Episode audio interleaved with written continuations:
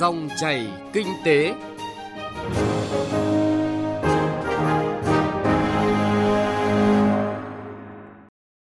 Cảm ơn quý vị và các bạn đã đón nghe dòng chảy kinh tế hôm nay, thứ ba ngày 23 tháng 6 năm 2020.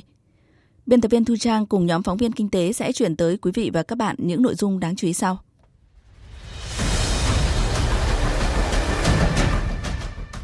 Báo cáo đánh giá mức độ hài lòng của doanh nghiệp và thời gian thực hiện thủ tục hành chính trên cổng một cửa quốc gia.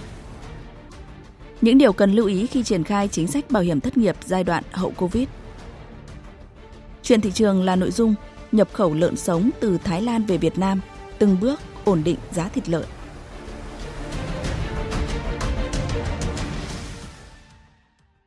Trước hết như thường lệ, mời quý vị và các bạn cùng nghe những thông tin kinh tế đáng chú ý.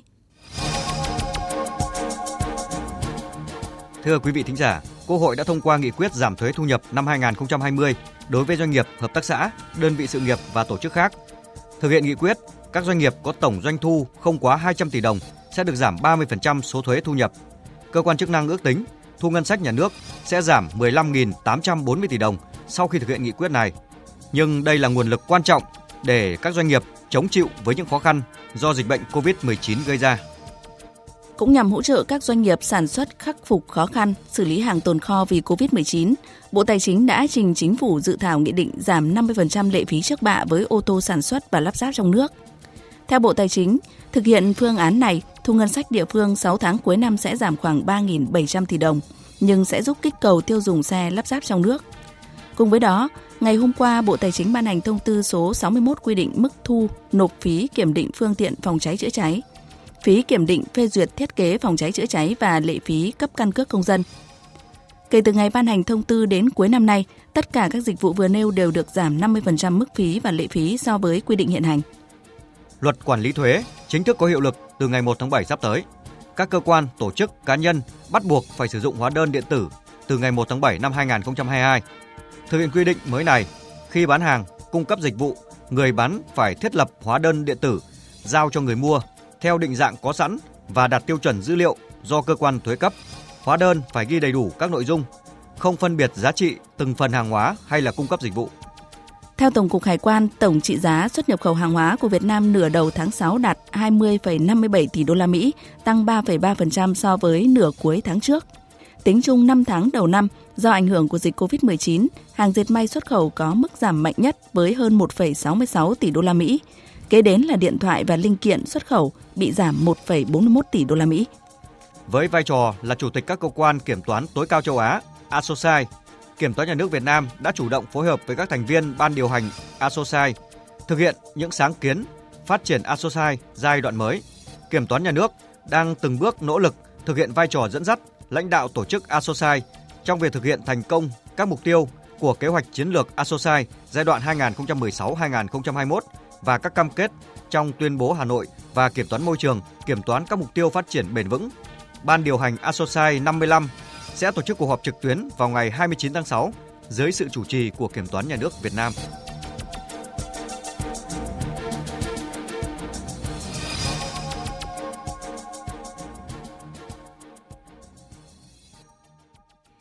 Thưa quý vị và các bạn, thực chất của việc triển khai cơ chế một cửa quốc gia, đổi mới công tác kiểm tra chuyên ngành nhằm giúp các doanh nghiệp hoàn thành các thủ tục hành chính mà không phải đến làm việc trực tiếp với từng cơ quan nhà nước,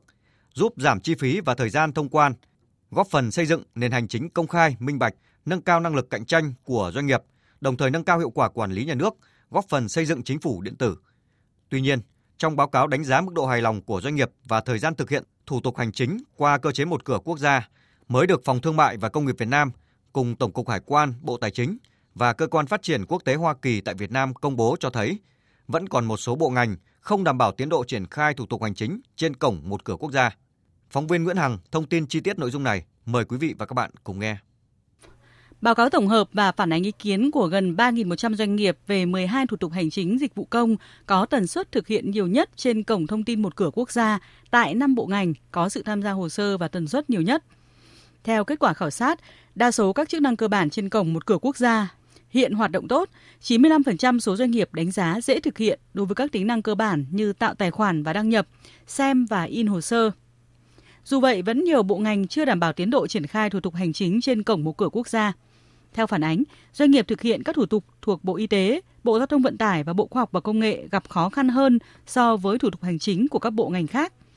Hiện vẫn có một tỷ lệ đáng kể doanh nghiệp gặp khó khăn khi sử dụng cổng thông tin, chẳng hạn như 27% doanh nghiệp chưa hài lòng với tình trạng hoạt động thiếu ổn định của cổng do còn gặp những lỗi kết nối và khoảng 20% doanh nghiệp phản ánh tốc độ xử lý các tác vụ trên cổng còn chậm. Nguyên nhân chính của những khó khăn bao gồm hệ thống xử lý thủ tục của Bộ Quản lý chuyên ngành chưa điện tử hoàn toàn, tình trạng một số doanh nghiệp bị yêu cầu sửa đổi hồ sơ nhiều lần, thời gian các bộ ngành xử lý hồ sơ của một số doanh nghiệp tương đối lâu. Thứ trưởng Bộ Tài chính Vũ Thị Mai nêu rõ. Với mong muốn tạo thuận lợi hơn nữa cho cộng đồng doanh nghiệp trong quá trình thực hiện các thủ tục liên quan đến hoạt động xuất khẩu là cơ quan được chính phủ giao chủ trì thực hiện cơ chế một cửa quốc gia. Bộ Tài chính, Tổng cục Hải quan đã, đang và sẽ nỗ lực hết sức phối hợp, hợp tác với các bộ ngành liên quan để đẩy mạnh cải cách các thủ tục hành chính và hiện đại hóa các khâu thực hiện thủ tục trên cổng thông tin một cửa quốc gia nhằm nâng cao hiệu quả, hiệu lực của cơ chế này. Đại diện các hiệp hội doanh nghiệp kiến nghị cần đẩy nhanh việc triển khai thanh toán điện tử, khắc phục các khó khăn của doanh nghiệp khi sử dụng chữ ký số. Các bộ ngành cần nâng cấp các chức năng giải đáp vướng mắc cho doanh nghiệp khi thực hiện thủ tục hành chính và cung cấp thêm một số tiện ích hỗ trợ doanh nghiệp trên cổng một cửa quốc gia. Cùng với đó, triển khai thực chất việc cải cách hành chính, giảm chi phí tuân thủ cho doanh nghiệp, đồng thời cải thiện tính minh bạch trong cung cấp thông tin tiến độ giải quyết hồ sơ, công khai kết quả giải quyết thủ tục, thống nhất và đơn giản hóa các biểu mẫu, giấy tờ dễ hiểu với doanh nghiệp và thực hiện chia sẻ dữ liệu giữa các bộ ngành trong giải quyết thủ tục cho doanh nghiệp. Ông Trương Văn Cẩm, Phó Chủ tịch Hiệp hội Dệt may Việt Nam nêu ý kiến, việc thực hiện thủ tục hành chính qua cơ chế một cửa quốc gia cần phải được triển khai đồng bộ trong thời gian tới. Có nhiều cái văn bản chúng ta cũng đã có thay đổi nhưng mà cũng còn rất nhiều những cái văn bản mà những quy định ban hành nó phức tạp mà đôi khi có muốn triển khai theo cái cơ chế một cửa quốc gia này cũng khó. Các doanh nghiệp người ta phản ánh là còn vấn đề trong thời gian sắp tới chúng tôi cho rằng rất cần cái sự vào cuộc của tất cả các bên thì cái cơ chế một cửa quốc gia của chúng ta mới vận hành một cách có hiệu quả thông suốt được cái khâu thiết bị công nghệ cho cả cái hệ thống phải thông suốt được cái khâu vận hành một cách trôi chảy. Thưa quý vị và các bạn, như chúng tôi đã thông tin, việc triển khai cơ chế một cửa quốc gia đổi mới công tác kiểm tra chuyên ngành nhằm giúp các doanh nghiệp hoàn thành các thủ tục hành chính mà không phải đến làm việc trực tiếp với từng cơ quan nhà nước, giúp giảm chi phí và thời gian thông quan, góp phần xây dựng nền hành chính công khai minh bạch, nâng cao năng lực cạnh tranh của doanh nghiệp, đồng thời nâng cao hiệu quả quản lý nhà nước, góp phần xây dựng chính phủ điện tử. Đây là giải pháp thiết thực, cần được tiếp tục đẩy mạnh trong thời gian tới và trở thành nhiệm vụ đương nhiên trong mọi mặt của đời sống, không chỉ với hoạt động doanh nhân, doanh nghiệp.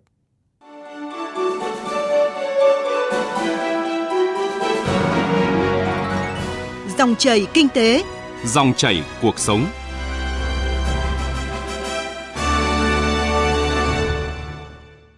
Thưa quý vị và các bạn, sau hơn 11 năm thực hiện chính sách bảo hiểm thất nghiệp,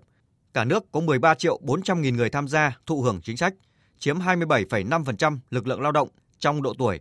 Gần 6 triệu lượt người được hưởng trợ cấp và hơn 190 nghìn người được hỗ trợ học nghề khi dịch COVID-19 ảo tới, tác động mạnh đến mọi mặt của đời sống, hoạt động sản xuất, kinh doanh của nhiều doanh nghiệp ngưng trệ, nhiều lao động mất việc.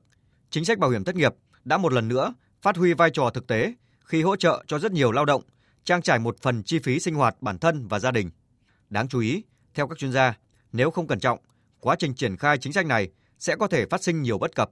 Mời quý vị và các bạn cùng nghe những thông tin này qua phản ánh của phóng viên Đài Tiếng Nói Việt Nam. Thông thường, số người lao động đến làm thủ tục nhận trợ cấp thất nghiệp tại Trung tâm Dịch vụ Việc làm, Sở Lao động Thương binh và Xã hội Hà Nội năm sau cao hơn năm trước chỉ khoảng 10% do nhu cầu tham gia chính sách an sinh này đang dần cải thiện theo chiều hướng tích cực hơn.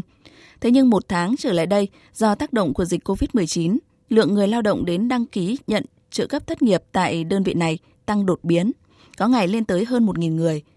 Các tỉnh, thành phố khác cũng chung tình trạng này như ở Khánh Hòa. Trung bình mỗi ngày Trung tâm Dịch vụ Việc làm tỉnh Khánh Hòa tiếp nhận 300 hồ sơ của người lao động.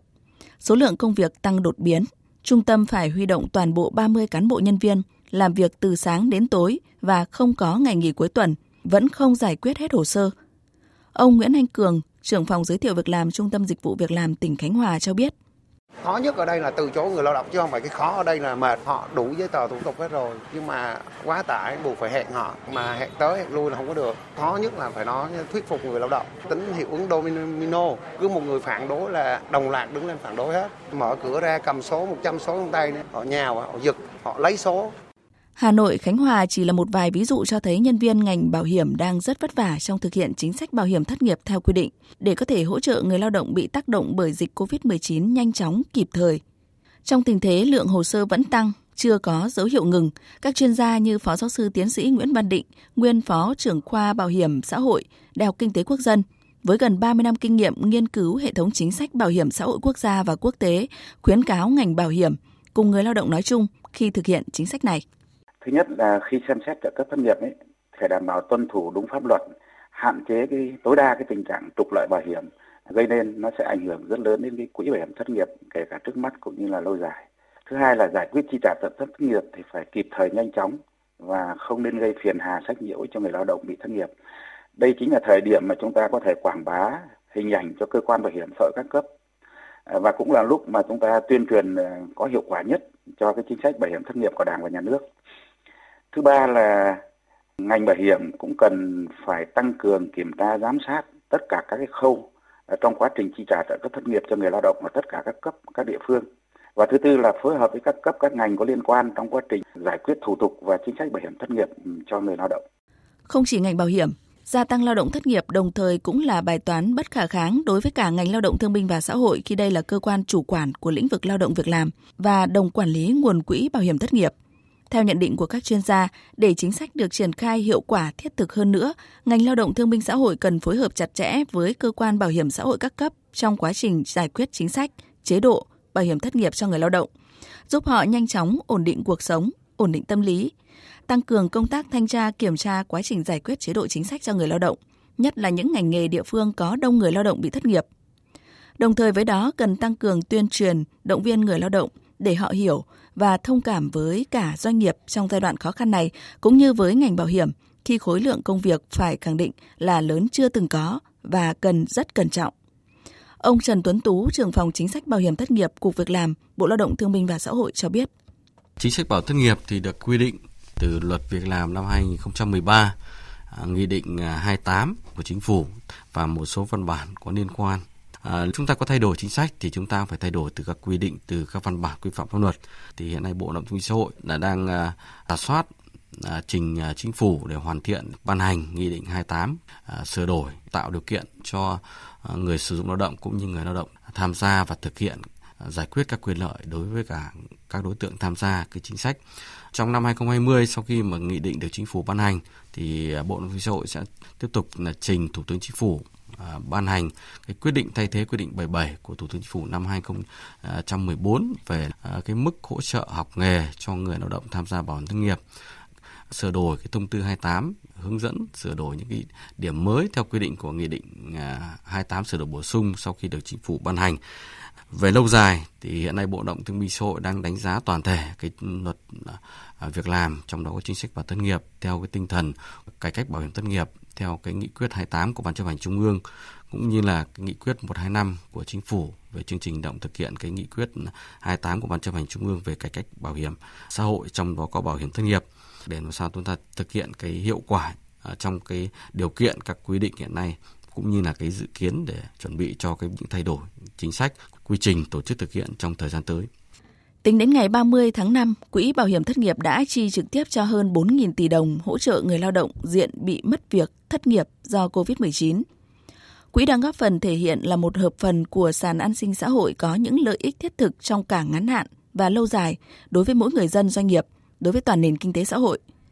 Tuy nhiên, như khẳng định vừa rồi từ ông Trần Tuấn Tú, trưởng phòng chính sách bảo hiểm thất nghiệp Cục Việc làm, Bộ Lao động Thương binh và Xã hội, COVID-19 xảy ra đã cho thấy cần thay đổi một số điều khoản luật định để nếu như tái diễn tình trạng tương tự, chính sách bảo hiểm thất nghiệp với sứ mệnh là trụ đỡ của người lao động có thể hỗ trợ nhanh chóng và tối đa hơn nữa cho người lao động nếu như chẳng may rơi vào tình cảnh mất việc, thất nghiệp như giai đoạn vừa rồi.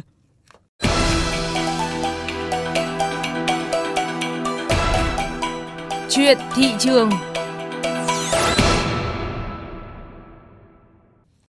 Thưa quý vị và các bạn, lô hàng 500 con lợn sống từ Thái Lan vừa được công ty Thành Đô nhập khẩu qua cửa khẩu Lao Bảo, tỉnh Quảng Trị.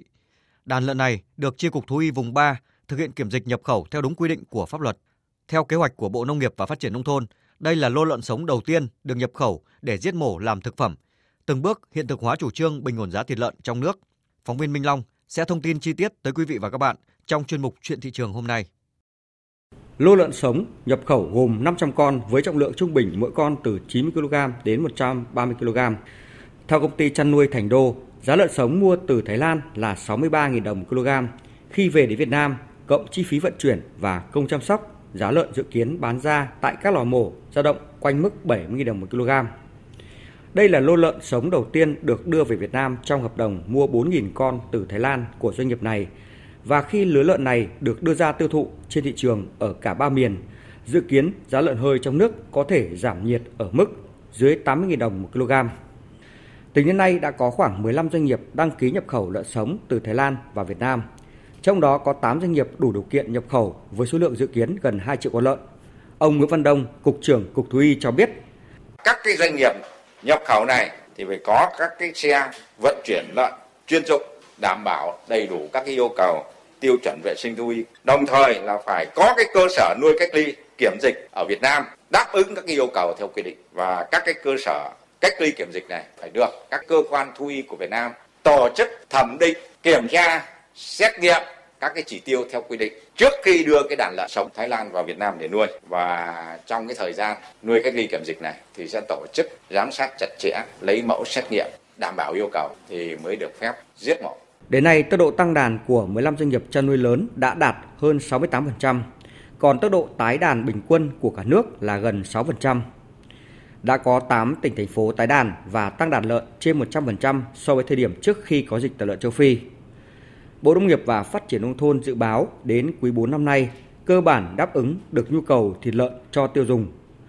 Ông Nguyễn Xuân Dương, quyền Cục trưởng Cục Chăn nuôi cho rằng, giải pháp bền vững thời gian tới là phải tập trung tái đàn đối với những địa phương có tỷ lệ tái đàn thấp. Cái địa phương này giúp cái gì? Những khu vực chăn nuôi nông hộ, chăn nuôi trang trại vừa và trang trại nhỏ này, tái đàn họ đang gặp những khó khăn so với những trang trại lớn và những công ty lớn ở mấy cái khâu này. Khâu thứ nhất ấy là khâu giống, thứ hai là cái khâu tiến dụng khâu thứ ba là điều kiện chăn nuôi đảm bảo an toàn sinh học thì rất cần cái sự ủng hộ hay chỉ đạo tạo điều kiện để cho giải quyết ba cái khâu yếu đó thì về vấn đề giống thì chúng ta phải tăng cường cái quá trình nhân giống thậm chí nhập giống chỉ đạo trên bộ đã tháo gỡ rồi cũng trong vấn đề giống ấy thì thông qua các mô hình khuyến nông chúng ta phải chuyển cái giống từ ở các cái công ty này thông qua các mô hình khuyến nông để giúp cho người chăn nuôi mua được cái giống an toàn về dịch bệnh đáp ứng nguồn cung thịt lợn trong nước Bộ Nông nghiệp và Phát triển nông thôn không chỉ cho phép nhập khẩu lợn sống về để giết mổ mà còn cho nhập lợn bố mẹ về để nhân giống chăn nuôi tiếp. Số lợn này được cách ly 14 ngày, sau đó có thể đưa đi phân phối con giống cho các trang trại hoặc hộ chăn nuôi có nhu cầu, góp phần giảm áp lực về lợn giống thời gian qua. Đây là một trong những giải pháp căn cơ để hỗ trợ nông dân đẩy nhanh tái đàn. Thứ trưởng Bộ Nông nghiệp và Phát triển nông thôn Phù Đức Tiến cho biết. Về cái hệ thống phân phối thì ờ, họ có thể nhập về, cách đi xong họ đưa giết mổ, họ phân phối, cũng có thể có những doanh nghiệp sau cách đi xong họ bán ra cơ sở giết mổ. Thì cái kênh phân phối đấy thì nó rất đa dạng. Thế còn cái việc sẽ phải hạn chế để bảo vệ sản xuất trong nước ở những thời điểm thích hợp, như chúng tôi đã nói là trong cái điểm 4 khi tình trạng covid được kiểm soát thì chúng ta sẽ kiểm soát lại toàn bộ cái này theo đúng cái quy định hiện hành. Thì lúc đấy chúng ta sẽ hạn chế và giảm cái áp lực nhập lợn sống vào Việt Nam. Ngay sau khi lô lợn sống về Việt Nam để giết mổ làm thực phẩm, nhiều doanh nghiệp chăn nuôi lớn đã đồng loạt giảm giá bán thịt lợn hơi từ 1.000 đến 2.000 đồng một kg trên thị trường, xuống mức 82.000 đến 89.000 đồng một kg. Và so với thời điểm tăng đột biến đã giảm khoảng 10.000 đồng một kg. Động thái nhập khẩu lợn sống của Bộ Nông nghiệp và Phát triển nông thôn đã có tác động tức thời và theo nhiều chuyên gia, đây sẽ là tín hiệu tích cực không chỉ đáp ứng nguồn cung trong nước mà còn giảm nhiệt giá thịt lợn thời gian tới trên thị trường. Thưa quý vị thính giả, chuyên mục chuyện thị trường với nội dung nhập khẩu lợn sống từ Thái Lan về Việt Nam, từng bước ổn định giá thịt lợn đã kết thúc chương trình dòng chảy kinh tế hôm nay. Chương trình do biên tập viên Thu Trang cùng nhóm phóng viên kinh tế phối hợp thực hiện. Quý vị quan tâm, vui lòng nghe lại trên website vov1.vov.vn. Xin kính chào tạm biệt và hẹn gặp lại.